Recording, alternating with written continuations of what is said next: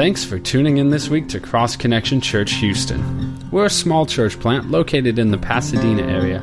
It is our mission to save the lost, to equip the saved, to serve both the lost and the saved, and finally to send the equipped.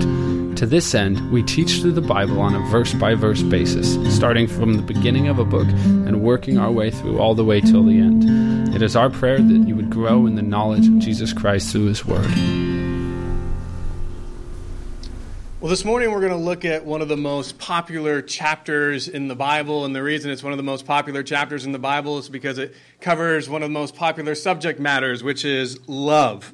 Now, a lot of people just jump straight into 1 Corinthians chapter 13. They see it, this is the love chapter. If we want to learn about love, we go there. But, but oftentimes, what they miss is the context surrounding it the, the verses and chapters before and the verses and chapters after. And the context, as we've seen as we're studying through 1 Corinthians, is spiritual gifts. Uh, chapter 12 is all about spiritual gifts. And we're actually going to see love is in light of spiritual gifts here in chapter 13. And chapter 14 is also all about spiritual gifts. And we noted that the purpose of, of these three chapters isn't just to give us kind of the details of uh, what spiritual gifts there are and what they mean, but more specifically, you know, Paul is revealing to us eight different vital principles that we need to understand when it comes to spiritual gifts. And in chapter 12, we, we looked at the first five vital principles that Paul shares with us. At first, we need to judge if the person is glorifying, testifying, and exalting Jesus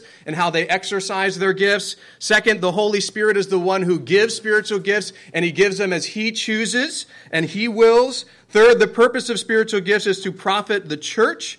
Fourth, the body of Christ not only functions uh, only functions properly when all spiritual gifts are unified together and we understand that the body needs more than just we can offer. And fifth, each one of our gifts is necessary for the body of Christ to function as God has designed it to. Now, at the end of chapter 12, you know, as he's been going through all these different spiritual gifts, Paul says this, and yet I show you a more excellent way. So I've been sharing with you about all these spiritual gifts and the principles surrounding these spiritual gifts, but there's a more excellent way, and the more excellent way is the way of love, and that is what we're going to be focusing on this morning, and that is the six vital principle that Paul is going to share with us the importance of love in using spiritual gifts. So let's see what Paul has to say about this vital principle of love, starting in chapter 13, verse 1 says this.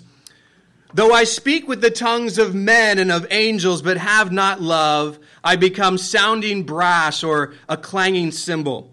And though I have the gift of prophecy and understand all mysteries and all knowledge, and though I have all faith so that I could remove mountains, but have not love, I am nothing. And though I bestow all my goods to feed the poor, and though I give my body to be burned, but have not love, it profits me nothing.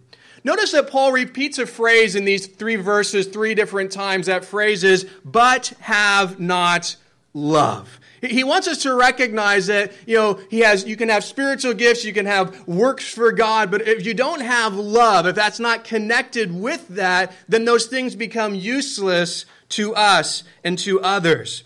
The first thing that Paul brings up is the, the gift of tongues and how we use our words. He says, Though I speak with the tongues of men and of angels, but have not love, I become sounding brass or a clanging cymbal. You see, you and I, we could be the greatest speaker in the world. We could have the gift of tongues. We could speak even, you know, like angelic beings. But if we don't have love, we're told we're just a sounding brass or a clanging cymbal. Sounding brass and clanging cymbals are just annoying noises. And that's what Paul is saying. When you speak without love, your words just become an annoying noise to those that are listening to your unloving words. Now, all of us are guilty of saying things that are unloving. And, you know, when our recipient hears that, you know, what they're ultimately hearing is, is just unloving noise that's coming our way. You know, when I first got married, I was very sarcastic, and, you know, I would say a lot of sarcastic things to Jenny, and, and I thought that was really clever and funny, and, and for some reason, she didn't think that. You know, she thought it was very unloving, and it took me a while to realize because it was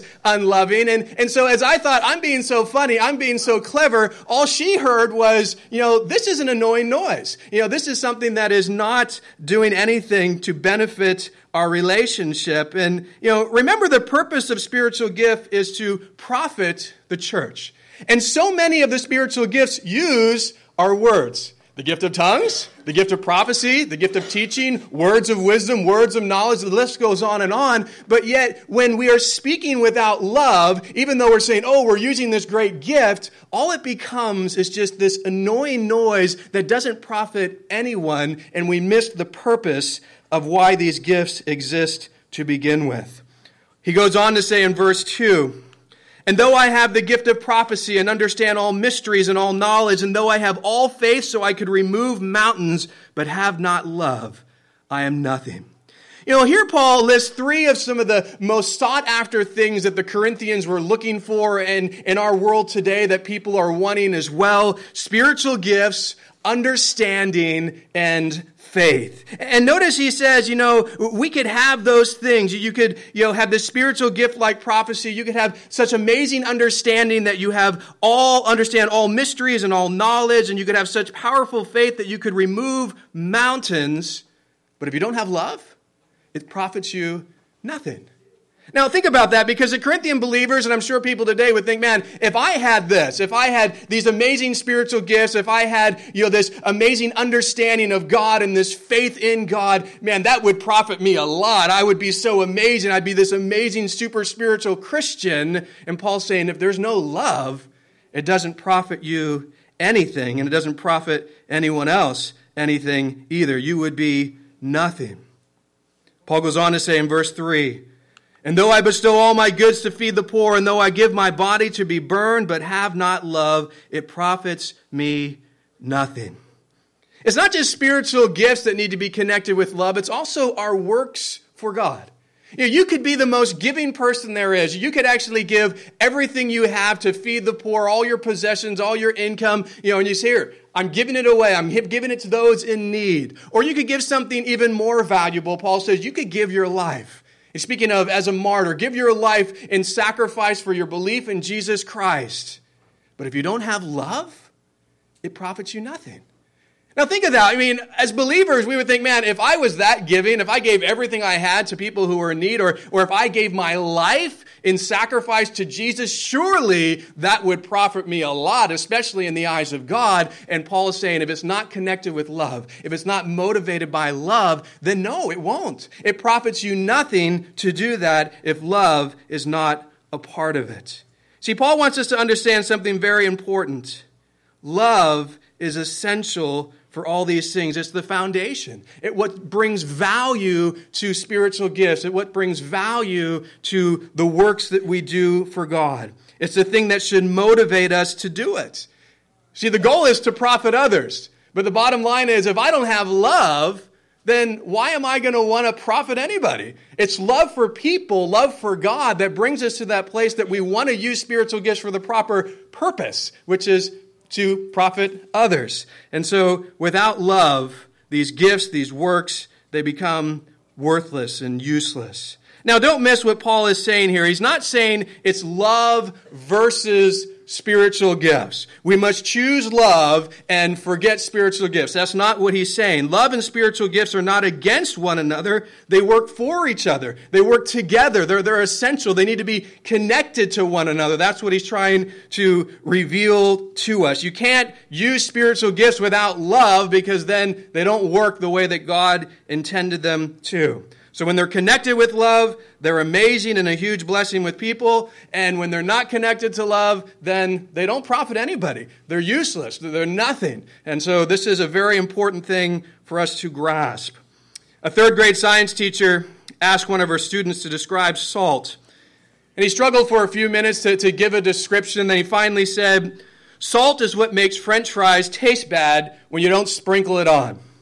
You know, many foods that taste good are bad when they're missing a key ingredient like salt. Uh, when we lived in, in, Scotland, they had very bland food and it needed lots of spice. And so what could have been really good ended up being quite bad because it was missing key ingredients. I mean, imagine pizza without cheese or tacos without meat or, or pancakes without syrup. You know, you take out a key ingredient and what could be great now becomes bad. In the same way, you know, you have spiritual gifts gifts, which are great and they're meant to be profitable, but when you take out the key ingredient of love, what is meant to be great ends up being bad because love is missing from the equation.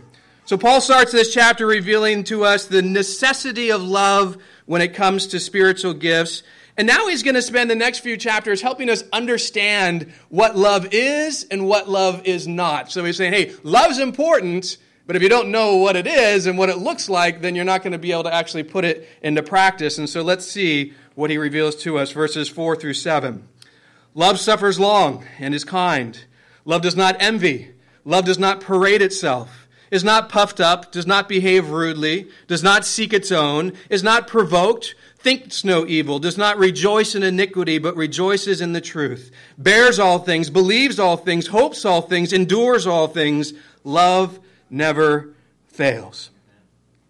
I want you to notice here that Paul describes love with verbs rather than adjectives. He's focusing on what love does and what love doesn't do. He wants us to see love in action. It's not just kind of a technical definition that we can understand intellectually but not know how to practically use. He wants it to be very practical. This is what love looks like in action, and this is what love doesn't look like in action. And so as he shares these things with us, he's basically giving us the love test. And we're going to take that together this morning. We're going to have a love test this morning because as as we look at eight things that love is not, we're going to compare that to our life and see, am I doing that? And if you are, that's unloving. And then we're going to look at eight things that love is, and we're going to compare that to our life, and we're going to say, am I doing that? And if you're not doing that, then that's unloving. And so hopefully, as we look at this, we get a better grasp of love, but more importantly, we can kind of see in our own life where are we falling short? Where do we need to grow? Where do we need God to help us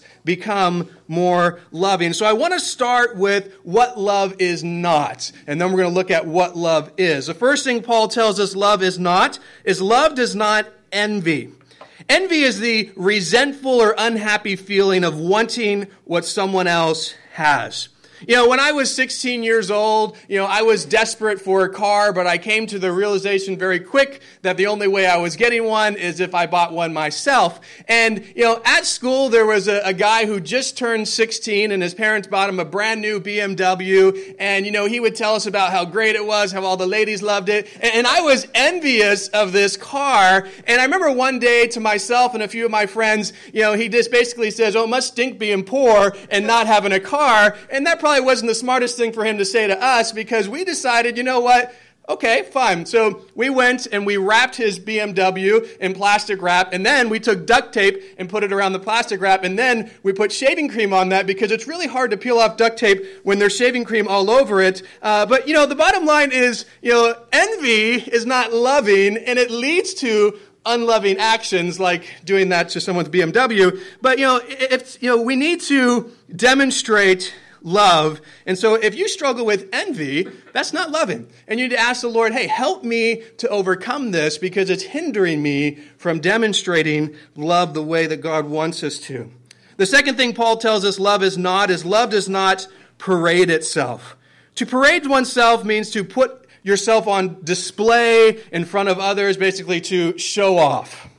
When I played sports in high school, I'd love to parade myself. I love to show off. In practice, I didn't care because there was no one watching. But game time came, the crowds were there, you know, and that's when I wanted to show off. I wanted people to think I was so great. And, you know, that's not loving. That's just selfish. And too often, you know, within relationships, we want to put ourselves on display at the cost of others. And that is something that damages relationships because it is not loving. The truth is always, or the love will always be far more impressed with our own unworthiness than our own merit. So if you struggle with boasting about yourself, putting yourself on display, showing off, then ask the Lord to help you with that because that is not a loving trait. The third thing Paul tells us love is not is love is not puffed up. To be puffed up means to be big headed, to be prideful, to think highly of oneself. I'm sure all of us are, are, guilty of this one. I know I've struggled a lot in my life with pride. But I've come to realize it's one of the most damaging things to a loving relationship. Humility is what fuels love, and pride is what destroys it. Love does not get big headed, it does not get proud. And so if you struggle with pride, it's another thing to ask God to help you to overcome because it's a huge hindrance to demonstrating love to others. The fourth thing Paul tells us love is not is love does not behave rudely. Rudely means to act unbecomingly, to be ill mannered or rude, either in your words or in your actions. And, you know, being rude to someone, even that you feel deserves it or has been rude to you first, is still unloving. It's still something that we shouldn't be doing. And it's something that definitely hurts relationships that you want to be loving. And so if you're ill mannered, you're rude in your words and your actions, Pray for God to help you overcome that because it's a hindrance to your love. The fifth thing that Paul tells us love is not is love does not seek its own.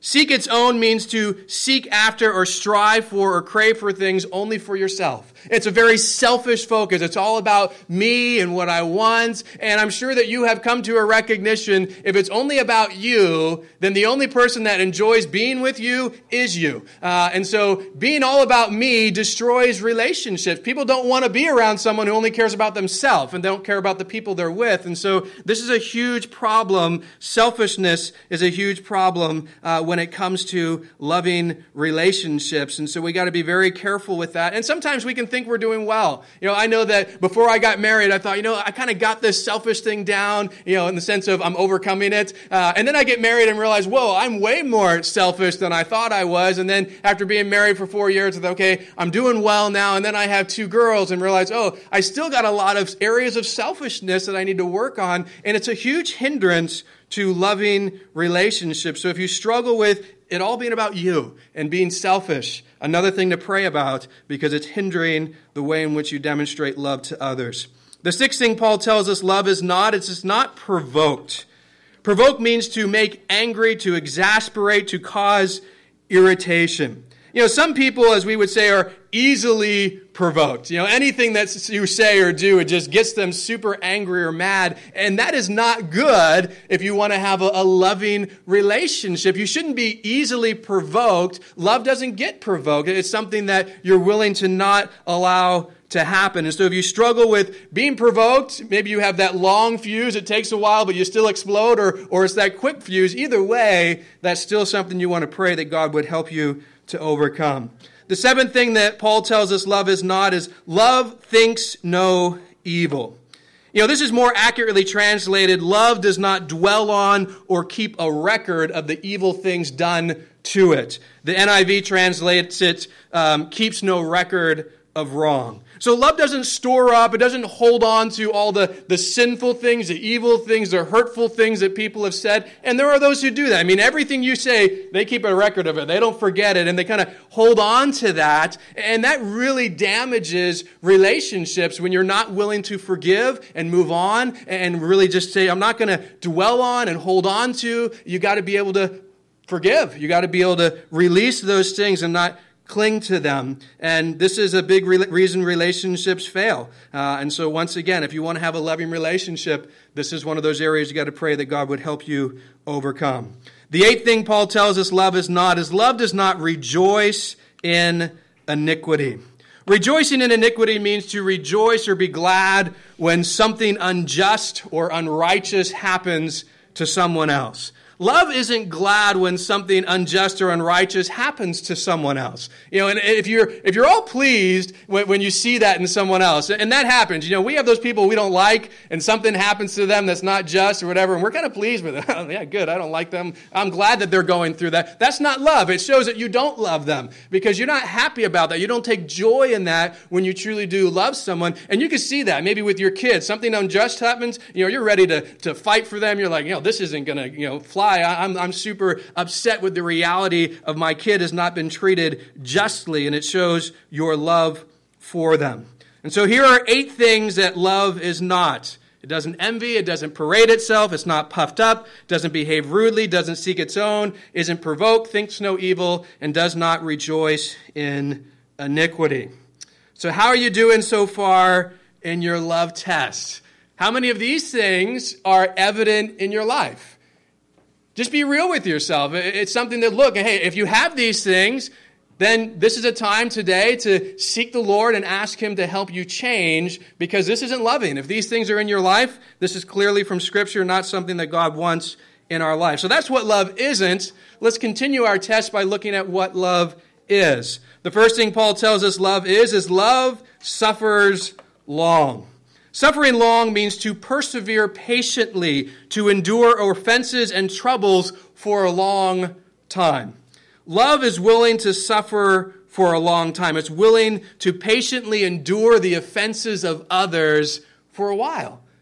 And you can tell who you love more based on that. You know, everybody has people in their life that do things that are difficult, that say things that are hurtful, and how much you're willing to suffer through that, how long you're willing to go through that, demonstrates the depth of your love for those people. You see, I love my girls, but you know, there are things, and I'm sure every one of you who have kids, there are things that your kids do that test your patience, that test your long suffering. But you know what? Because I love them, I'm willing to suffer along with some of the things that they do. Now, when I see those same things in other people's kids, I'm not as willing to suffer long because I don't love those kids the same way. Uh, and so, because my kids do it and I love them more, I'm more patient. I'm more long suffering because there's more love there. And this is the reality of what this is telling us. If you see that attribute in your life, that's a demonstration of love. And if you're not patient, it shows that you're not loving in that way. And so, if you struggle with not suffering long with people, ask God to help you with that so you can love more efficiently. The second thing Paul tells us love is, is love's kind. To be kind means to be kind hearted, compassionate, caring. You know, love is kind towards others. It's compassionate. It demonstrates that in words and in actions. Mark Twain called kindness a language that the deaf can hear and the blind can read. A woman received a brand new car from her husband, and two days later, she gets in a car accident.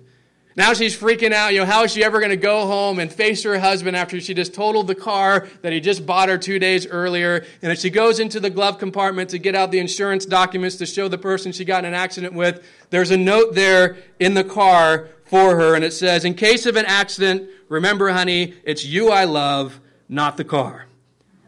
If you really love someone, you're going to demonstrate kindness in words, kindness in action. It's going to be something that they really receive from you. And so if you struggle with that, you struggle with being kind, that's another uh, thing for you to recognize that's not loving. And so ask God to help you change in that area. The third thing Paul tells us love is, is love rejoices in the truth. Rejoices in the truth means to rejoice or be glad in things that are true or things the way that they truly are.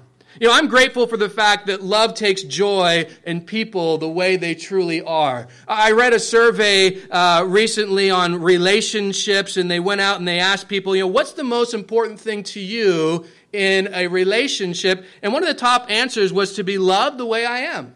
That's what people want. You know, they don't want, you know, because so often we put on this mask, you know, because we're, we're afraid that if we let people see what we're really like, they won't love us anymore. And it's like, I just want someone to love me with all my faults, with all my failures, just love me for who I am. That's often what people are, are looking for. And this is what we see here with this word of, you know, hey, loving people just the way they are. You know, having that, that true love for them. And um, I'm blessed that Jenny loves me the way that I am. She doesn't say, well, if you do this, this, and this, and change this and that, then I'll love you. No.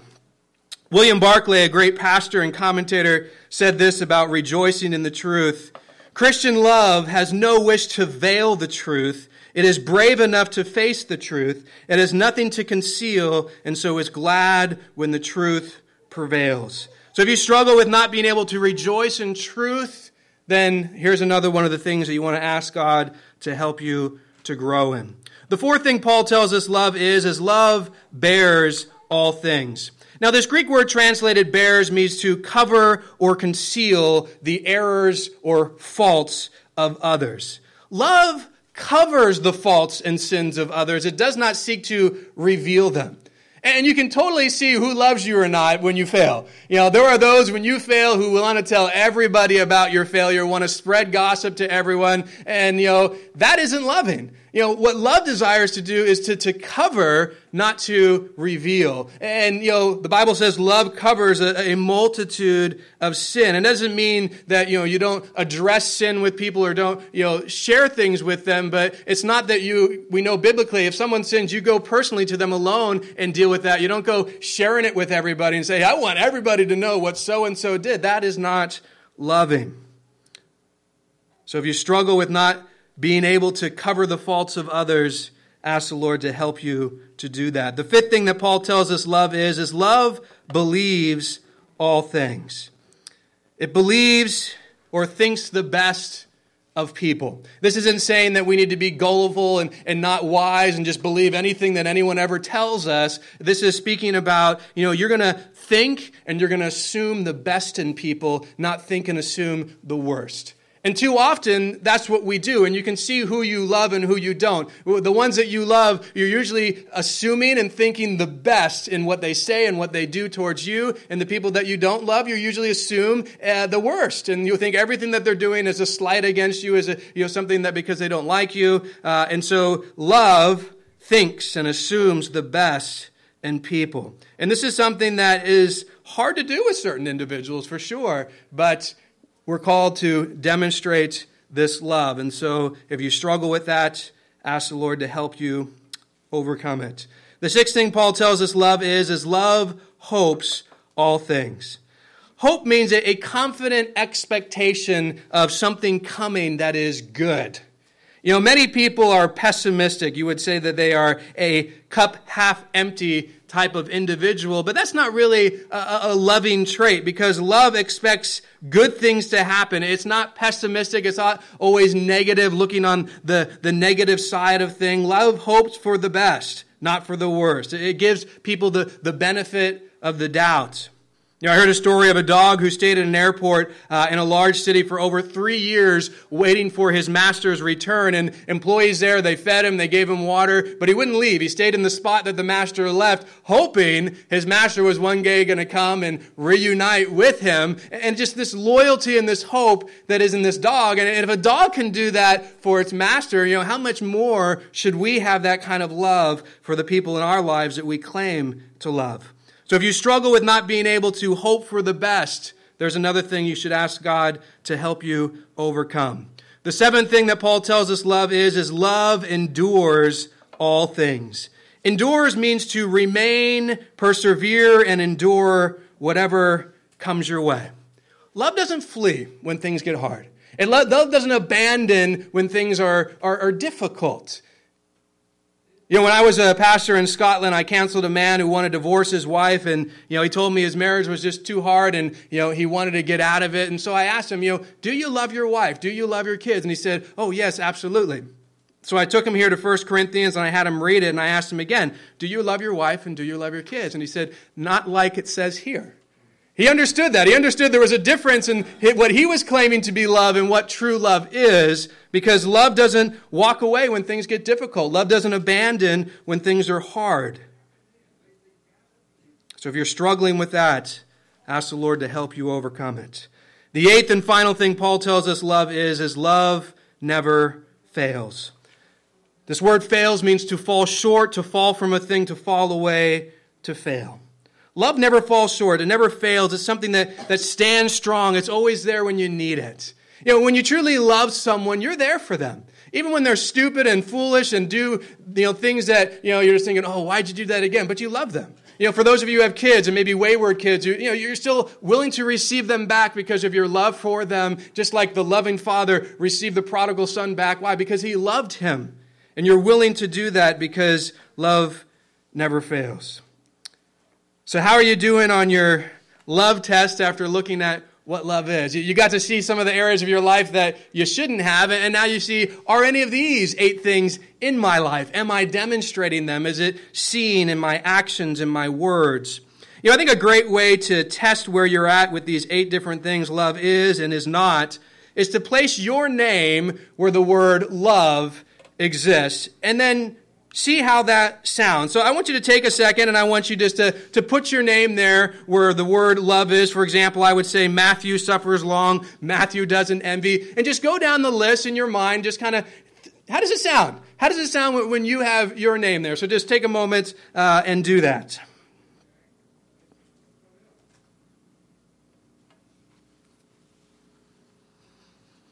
Now, as you're putting your name there, does it sound like it fits? Or does it sound totally ridiculous? And as you look at each one, that's a good test. If it sounds like it fits, that means you're doing well in that area of love. And if it's like, oh, that doesn't fit at all, that, that just sounds so silly with my name in front of it, because that's completely not me, well, there's an area where you need to ask God to help you grow in love. You know, we could place another name in there, and it would make complete sense because of who this person is. You put Jesus' name in there, Jesus is love. And notice how it sounds. Jesus suffers long. Jesus is kind. Jesus rejoices in the truth. Jesus bears all things. Jesus believes all things. Jesus hopes all things. Jesus endures all things. Jesus never fails. Jesus doesn't envy. Jesus doesn't parade himself. Jesus is not puffed up. Jesus does not behave rudely. Jesus does not seek his own. Jesus is not provoked. Jesus thinks no evil. Jesus does not rejoice in iniquity. And this is one of the things that we love Jesus so much because he is love and because all these things are true about him. But here's the reality. As you and I grow to become more like Jesus, our name in front of these things should fit better as we become more like Jesus, who is love, then we should be changed to be more loving people. And all of a sudden, what seemed to be so ridiculous when your name was there now seems to start to fit because of what you're being changed to become like. Now, when we started this list, I noted the descriptions are love in action words. You see, biblical love is an action that you choose not a feeling that all of a sudden causes you to love.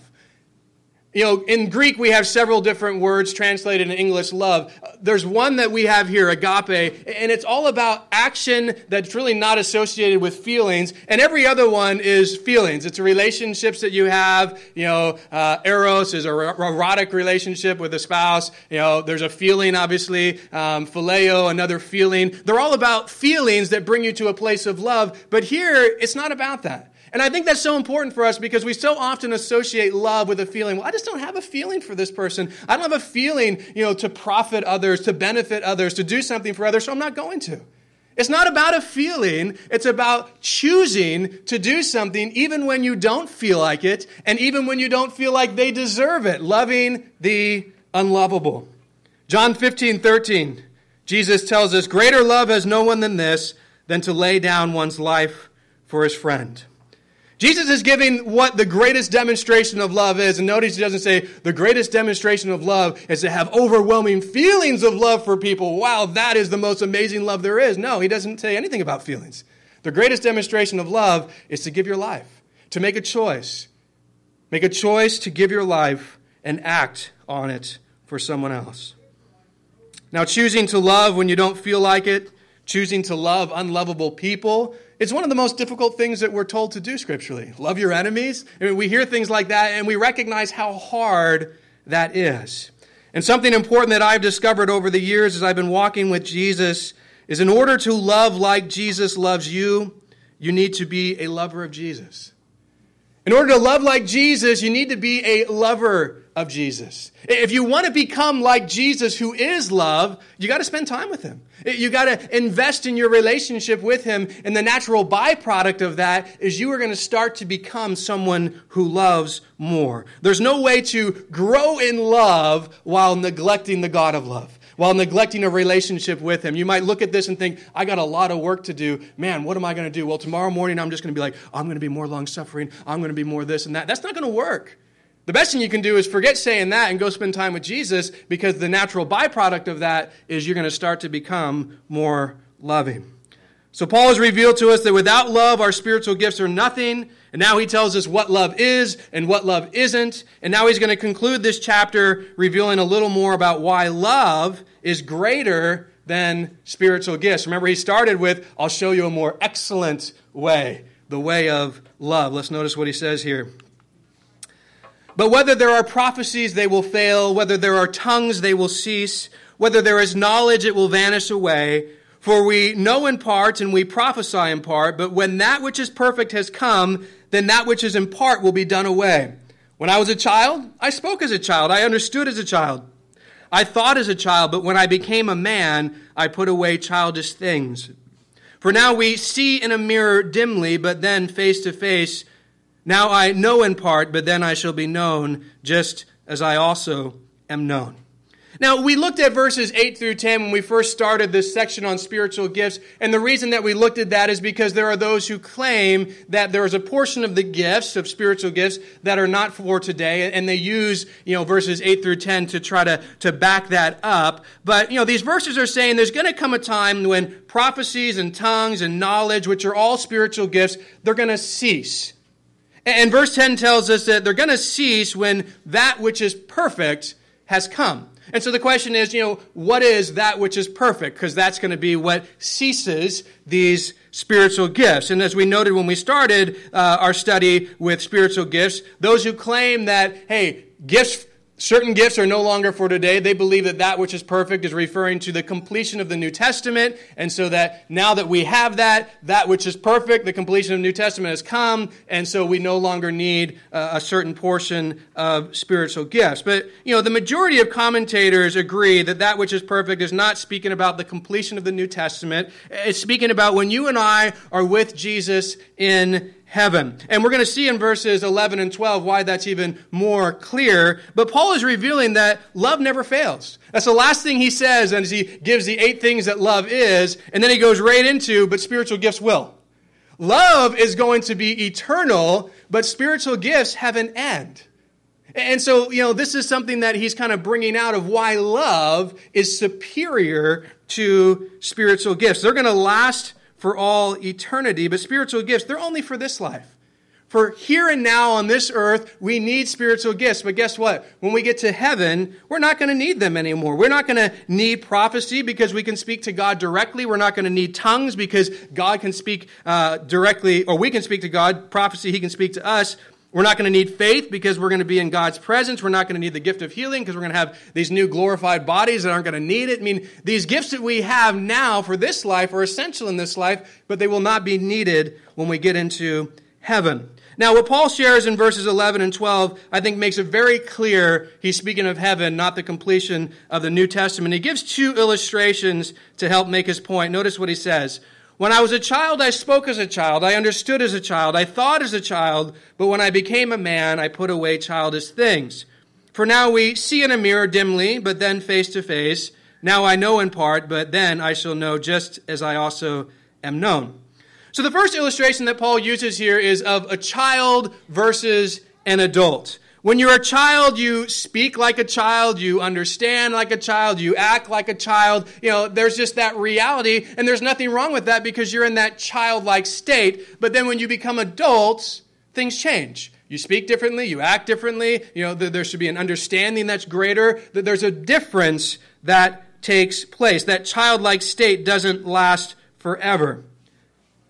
Now, Paul is using this illustration to help us see we need spiritual gifts here in this life, but we're not going to need them in the life to come, which is in heaven. Because our life here on this earth is like a child that uses different spiritual gifts, but when we go to heaven, our life's going to change, like the change from a child to an adult. We're not going to need them anymore. There's going to be this significant change that takes place. So the first illustration is of a child versus an adult. The second one's even more clear. It's an illustration of seeing and knowing something dimly or in part versus seeing and knowing something clearly and in full.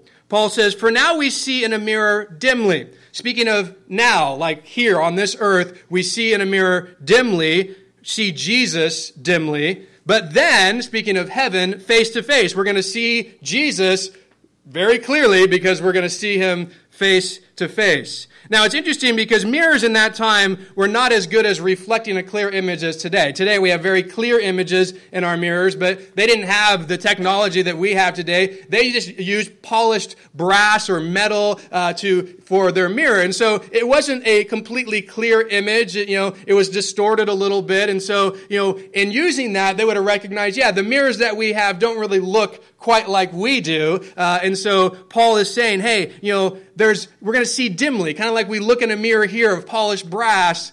Here on this earth, that's all we see when we see Jesus. But when we get to heaven, our seeing of Jesus will be very different. We're going to see him face to face. But he also goes on to say, Now I know in part, speaking of the now here in this life, I know Jesus in part. We don't have a full grasp of Jesus like we will when we get to heaven. But then, speaking of heaven, I shall know just as I am also known. It's going to be amazing the knowledge that we're able to have of Jesus when we're with him for eternity.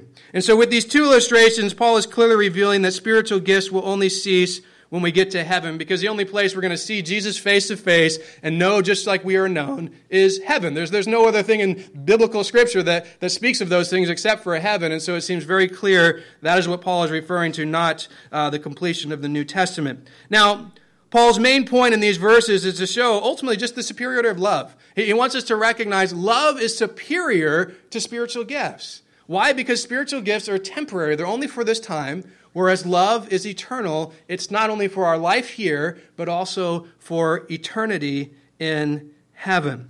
Now, don't miss what Paul is saying in these verses. He's not telling us we don't need spiritual gifts, which is what people have concluded. He's saying we do need spiritual gifts, especially in this life. We're just not going to need them in heaven. We're, they're essential for us here on earth, and we need to take advantage of them and we need to use them with love, but we're not going to need them anymore in heaven. Paul concludes by saying in verse 13, And now abide faith, hope, and love, these three, but the greatest of these is love. Paul wants us to understand faith is great. Hope is great. Spiritual gifts are great. They're all wonderful. They're all essential. They're all important. But there's something even greater than those great things. The greatest is love. Love's greater than them all. And because of that, we need to recognize we should be pursuing it. We need to recognize it has to be connected with spiritual gifts, or they're not going to be used the way they're supposed to. So, the sixth vital principle about spiritual gifts focuses on love and using spiritual gifts. Without love, our spiritual gifts are nothing and will profit nothing. So, love must be used with each gift and pursued more than spiritual gifts. This is why love is the most vital of these eight principles. You remove this, you miss it all. This is the essential thing, the kind of the glue that holds all the other principles together. You know, this is the most important principle of all that we would have love in every spiritual gift that God has given us to use. And that's why we need to compare our life with the description that Paul has given us of what love is and what love isn't, so that we can grow in love, so that we can be using it as we seek to exercise spiritual gifts, but also in every area, in every relationship of life, love is essential. Jesus was asked, What's the greatest commandment? He says, basically, love God, love others. You do that, everything else comes together. That is kind of the heart of our Christian faith. So, once again, here is the list of eight things that love is and eight things that love isn't. And I want you to look at it one more time because I want us to close this morning taking some time just to be quiet before the Lord in prayer. And I want you to look at that list again and just see, as hopefully you've already been evaluating your own life, where is it you need growth? Where is it you're falling short? Where is it that you need to ask God for repentance and you need to ask God for help to be more loving? And I just want to take some time to practically put this into practice in prayer and say, Lord, here, I'm struggling in this, this, and this. Please help me to grow, and hopefully we'll start to see change in the coming days and weeks and months uh, as we do this. So let's just take a moment just to be quiet before the Lord uh, and just ask Him to help us grow in love.